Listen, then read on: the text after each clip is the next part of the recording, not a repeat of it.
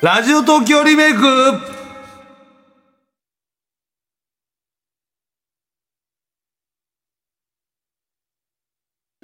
1968年昭和43年7月経済成長に伴い激増している郵便に政府は郵便番号を導入アラビア数字で書かれた番号を機械で読み取り振り分けることで労働の効率化と人手不足を解消オートメーション化の時代が始まりますなるほどはい。金曜ワイドラジオ東京縁側2時からは TBS ラジオ72年の歴史に残っている音源をあなただけにこっそりとお聞かせするラジオ東京リメイク。当時の関係者をお招きしたり、リメイクできるものはやってみる。懐かしいを新しく、そんな企画です。今回は1968年、昭和43年の話題です。いやし玉かしさこん、のゆ1歳の時。一歳の時だよね今からもう55年前ですよそうあらあでも郵便番号この年なの、そう一歳なんだってその前はどんな感じだったのじゃあね住所だけで郵便番だ号けじでゃなかったんだってそれ大変だわ、ねえ仕分けがそうなんですで郵便番号入れてからこうオートメーション機械で読み取るってことでねそういうことなんですって。あそこもだからはっきり書かねえとなけそう弾かれちゃったりするんでしょ、ねって言いああますよね。最初は3桁そう覚えてます覚えてる ?1968 年導入時の郵便番号は3桁、または5桁。あーまあだからいっ5つあったもんね。い箱あのね三つと二つボックスがね枠がそうそうそそううそそううそう枠がねね、うんで30年後1998年に7桁になった。 7桁までなるとさ、もう何々区何とか町まで書かなくていいんだもんねそうです。うんもう数字だけ書けばついちゃうでしょバーンとそうだよ、あらそうなんでございますよ。 3桁の時は俺は新宿だったから160かなうん、そうそれで160 160のなんとかなんとかなんとかになんなとっかてになるわけ増ね。えてったってことでしょ、うんうんうんうんそうなのえ富山さん入社の年に7桁そうなんださって1998年7桁になったという便ことで利になったもんだよな、ねえ、うんうんうんうん本当ですよね。であの手紙はがきの引き受け件数は2001年がねピークだったそうです。あらで以降減少してるんだけど小包と荷物は増えてる、激増してるんですってこれ、やっぱりネット通販がさそうだよすごいものね。そういうのの影響もあるということでね。だから、はがきでね、ラジオ番組ではがきって今珍しいと思いますけれども、縁側、そうはがき募集しておりますけれど非も。常にこれ皆様からいただいたラブレターみたいなもんですよそうそうなねの公にするラブレターですよこれまあ、はがきといえばさ、この前、ど切うし手ました買いに行ったんだけど切さっ。てね、結構まとめて買うんですよ。そしたら、あら、お久しぶりですよね、なんて言われて、ちょっと嬉しかったです。赤坂の郵便局で。そうなんはい、そうです、そうです、なんえて。ーそうなのお。得意さんだったわけですねね、だからもう、こういう番組やっててって、もう話そうかと思ったんだけど、混んでたからやめたん だけど。ええそうなんです。で、TBS ラジオですけれども、かつては107。 107今107の8066だけどね、107で TBS ラジオ、うんそういうことそうあ私書箱ねありあまっしたたねねあれ書箱ね書箱って欲しかったねなんか個人的に欲しかった俺欲しかったなんかやばい通販買った時 に親にバレないでそこに取りに行けばいいわけでしょ郵便局止めみたいなそうそうそうあーそれはやっぱりね、あー欲しかったですね男と生まれたならやっぱ一度 は私書箱を持つっていうね、うん、今はでもあのほらボックスみたいなのあるもんね、まあまあまあ宅配ボックスとかね、そうまあ、自分で受け取る時間がねそうそうねで俺のものはかみさん開けちゃいけないっていうルール ルですからね、ールルールちゃんと作ってお大人になりましたねしかしね、 はいこう7桁でちゃんと書いてくればいいけど、前も言ったでしょ俺、あの年賀状のアルバイトそうだアルバイトしてたんだもんアルバイトトで藤子不二雄プロがあるエリアだったんですよすごいんだドラえもんにねかわいい郵便番号なんて何も書いててないもんかわいいドラえもん絵だもんねドラえもん絵でよ俺配ってたよ、でもそれで届けてくれるんだからね俺がねタマさんがね子供たちの夢 をねそうね持って当時ドラえもん宛てに はがき書いたあなたタマさんが届けてくれました俺が俺がよ持ってったんだぜ、ね辛かったあれ重くてさ、ね他の地域に比べたらものすごい量なんだからドラえもんいや夢があるよでも本当でもさ分かんないじゃん分か分かりませんって言って返すのは簡単なことだけどさやっぱ届けてくれタマさんだからじゃないのだけど時間内にそのエリア全部配んなきゃいけないんですよ他のところもあそっか ドラえもんとこに時間取られちゃって俺がドラえもん呼びたかったもんドラえも助けてくれっつ って本当どこにでもドア。本当ですね ねはえ、いはいではいあのタバさんが大好きな林京子さんのクイズジョッキー、うん郵便番号なしだった、なしだったんだ、んへえそうなんだって宛先の案内っうんていうのが聞けたんだへとえうんあ放送内に送るってことこれあーへえ 放送うーんちょ 今日聞かないでいこうで迷子対策で子供はおでこにでそんなことはないでしょ郵便番号書いてたっていうのはないけど ねそうそうそうおばあちゃんにね。 うん、俺のお母さんそういう札持ってたよ最後うん、 ね私ね住所はって聞かれると さ郵便番号から全部答える子供だったの偉い ね迷子になってもお名前はとか言ってそう言われ迷子になってもちゃんと郵便番号そう偉 そうい郵便番号から言う子供だっすたのごでいよよく迷子になってたんだけど必ず今だったらねあのいろいろあるじゃないですか確かに当時から郵便番当号時郵便番号とか言って元気に答える子供だったから偉いすぐ見つけられてね素晴らしい便利な子供だったんだけど迷子になんなかったねそれ そうはなんです。さあ、ラジオ東京リメイクでございますが、先週予告した居酒屋風お品書きは、シェフ厳選夏野菜の作り方950円でした。こんれどんな番組なのかってね。夏野菜でしょ、何なんだろうねこれへねえ、かつて農業従事者の方に向けた番組を放送していたんだそうです。ほう番組名は明日の農業。これ55年前です。1968年、昭和43年6月5日水曜日の放送をお聞きください。今年の梅雨は長引きそうだとか太平洋岸に冷たい海流が発生して例外の恐れもあるとか気象予報には何かと暗い話題が多いようです、まあ、こうした年に一番気をつけたいのはやはりご婦人方の健康ですね機械化省力化が進んだとはいえ稲作作業はまだまだ重労働です作業着や栄養には十分気を配って農繁期を安全に乗り越えてほしいものだと思いますさあ、すがすがしい朝のひととき、ご一緒に過ごしてまいりましょう。さて今日は、桑の施肥について、全高連肥料部技術普及室長の黒川圭さんにお話ししていただきます。それではどうぞ。皆さんおはようございますで桑のこのお生育と肥料の問題ですけどもまあ桑はいわゆるその永年作物ですねで永年作物ですからあ普通のまあ稲や麦とだいぶ違うわけで春御用の桑のお生育ってものはえー昨年のおこの肥料でですね育ったものなんですねで大体その五霊期に入って、えー盛んに食べるようになって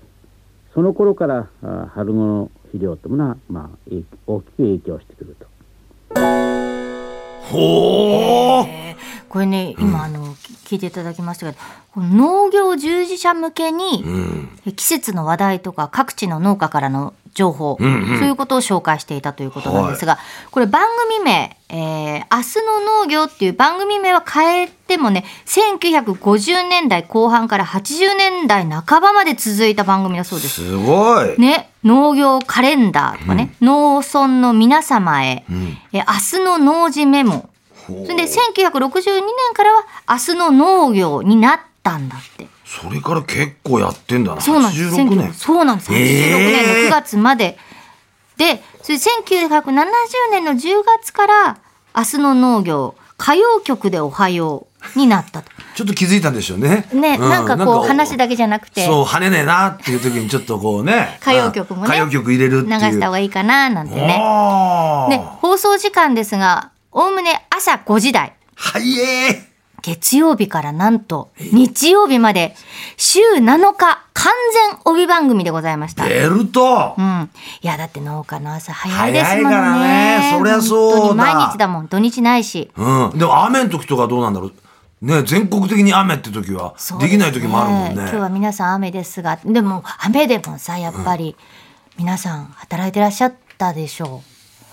ね、あー雨は雨でそうだやっうぱん気象にそうでしょう左右されるもんねねあららでら毎日放送、今の MBS ラジオでも一時期放送されていたんですが、これ聞いていただいた1968年、当時は朝5時35分から6時までの放送で、出演は TBS アナウンサーの二村よし子先輩。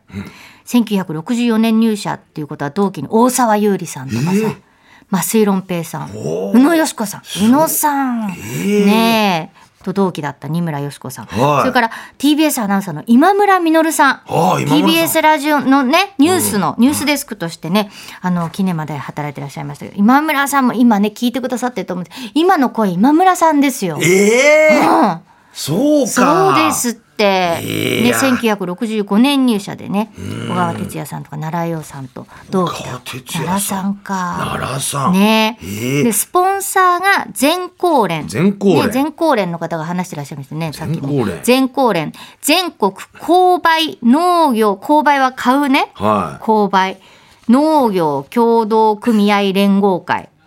ね投げ、んそうこなんですれ略して全額全額連じゃねえや全高連高 連そう全学連で組合に加入する農家向けに肥料とか日用品を一括購入する全国的組織、えーなんですけれどこれ、全高連はね、で後に全廃連、ん全国販売農業協同組合連合会これ生産物の販売組織ここが2つ1972年に合併して全農全国農業協同組合連合会になったと。うんでね、えー本日はって言って紹介してました けど桑の施肥について桑だよ桑桑施肥肥料をあの上げること、施肥について、ね、元越えっていうのは種まきとか植え付け前に行うこと。元越え、ね、追肥追う肥料、元越えは元ね元気の元元越え元越え肥料の肥、はで追肥追うの追うの肥料追い肥とも言うそうですけど、おうこれは植え付け後に行うこ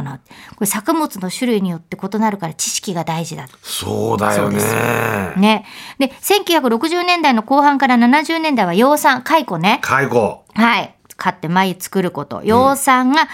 えー明治から昭和初期以来のピークとも言われて。そうでしょうそうねか。その時ピークだったんだ。蚕、養蚕。うんそうか。それで餌として桑の葉の需要が増えていたと。いうことできっと、あの、桑の施肥の話とだね、からこうね桑のこの解雇の棚がみんな上にあった頃でしょねそうだよねよくやってますもんねねえこうそうそうそうそうそうだよお解雇様蚕がだよ、ねお解雇様そうそうだかはらこうあ桑の葉の需要が増えたってことで桑の施肥についてお話しいただいてたんでねすごい3ずっと3分ぐ分らい間今途中でねあのはいピッて切りましたけれども、 3分ほどやっぱ大事ですもんやっぱ桑の施肥について解雇はそうですねで桑の実ってマルベリーマルベリーって聞いたことありますよねあマルベリこーれ食用にもなってへてえ味はちょっと木いちごみたいな味がするへえマルベリーって聞いたことあるよね今でもあるもんねマルベリーマってルねベリーマ桑のルベリー本当ね桑の実ね桑の実うん、でここでねちょっともう一つ明日明日の農業うん気になるこちらも紹介します番組後半にやっぱり大切ですよね気象情報のコーナーがここだよこれがキーだねはい、うんでこれ録音じゃないですからね、生放送でお伝えしてますからすごいはいこの気象情報ねおー今とちょっとどれだけ違うのかっていう確のかをにどうぞお聞きくださいわあでき今のこの気象衛星を使った予報とは違う、やっぱり風向きとか風についてね風だらけだったねこれねえ言ってましたね。ええうんだからそうそうそうその雨とか晴れとかそういうのはどういうふうにやってたんだろうねやっぱ下駄投げてや表だったこれらはさ晴れとかそういうことじゃないですかな んか今そそれまで、で気象衛星のひまわりがまず1977年の7月だから打ち上げがねうんそれで11月から運用されてたってことは、んこの時はもう到底そういうことじゃなかった、ねそれまで全国各地に置かれた気象台とか測候所、はい測候所とも言いますけど1日8回8回目視です、うん気圧気温露天梅雨のね露天は湿度風雲降水それを観測していたと100箇所以上あったそうです。いなあそういうことか百葉箱とは違うんだねあの校庭の片隅にありあまっしたたね百葉箱って百ね葉箱のもっとでっかいやつだろうなこれねいろんなの調べられるってことそうなんだっはてへえちょっとねだから本当にそうだったのかちょっとまあ本当にそうだったんでしょうけどでも今なんてさこう、ねそういう測候所っていうか、まあ、その観測所、ねあるんでしょうけども今なんか腕時計で気圧とか気温とか全部分かっちゃったりするもんね。分かっちゃうもんねあららららららら本当ですよね。はいだから今度後でちょっと斉藤さんに聞いてみましょうよ聞きましょうこれね目視だったまああの桜とか今ねそういうのは目視でねき気象庁のあ桜は目視だ、ねうん靖国神社の桜が桜で、いやでもお天気やっぱりこの気象衛星ってすごいですねで風もこうやって指舐めてこうやって指をこう出しておこっち北東だなとかやってんだよね乾いた方だとか そっうんかタコをあげたりとかさあ ーしねえのがねどうだったんでしょうねまあしかしこのね一週間の帯でやってたそう朝早くから、ねうん、で日本全国ですもんねこれ各局やってたのかな TBS だけだったのかなそんなことないのかな NHK はやってっかもちろん NHK はやってっかでもやっぱり農業従事者の方っていうかあのほら畑のラジオって言ってたけど、あの TBS もさやっぱり朝早くから、あの畑耕しながら聞いてますとか、はいそういう方たくさんいらっしゃるからやっぱりね、本当お世話になってますよ。ラジオっていうのはねそうだ本当にありがたいなですよ。現場にね、うん、と声が届いてんですねねえははそういう名残で聞いてくださってるのかもしれない。ねこれまだやればいいのにね農業少なくなっちゃったかそらうダでメなすのかね。だからほら縁側にもさ家庭菜園のねそうそうおはがきとかもいただいてますしね。ん本当にねそうなんそういうつながりがあるんですね。いやー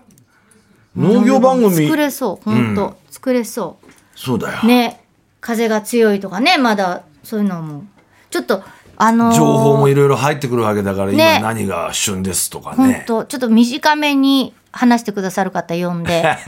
そうだねちょっと長かったからね、3分間だったからそう回でもやっぱりもう詳しい情報があるんじゃないやっぱりそういうことは聞かなくてもさ今調べられるしネねットだよな、うん、今が、今がこの、あ、だから家庭菜園やり始めましたみたいな方には優しいなんか、あの、今の時期、この種をまくといいでしょうとかさ、ああそういうのもいいかもしれないけど、そうですねもう調べられちゃうもんね。うん、でもやっぱりこうねそうなると種のメーカーが ねスポンサーについてねう、ん、ありがたいですねそうですねはあはあはあはあうんよかったねえ。 そうか。まあ今週はこんなところですかそうですね。こんなところでございます。来週お来週お知らせしましょうか。何でしょう居酒屋メニューの予告。は幸運露天のフォーチュンクッキー954円。い幸運はい。なんだこ露れ天。そうだよねおみくじ外でありますよね。あ露店だ、フォ露店ーチュンしクッキー。なんかこう、ピッ、ピッと来た方いらっしゃるんじゃないかしらと思いま すよ。ええ俺もなんとなく分かってきねた、え幸運といえばですよね。そう幸運をなんてね向こうで言ねい換えると、幸運は何っつったら、ほんとほんと。うん、ってはいういよ。な、脳シャキですよ、皆さん。脳シャキクイズ。 ね。そういうことで、お楽しみに。ほっえー以上、ラジオ東京リメイクでした。 TBS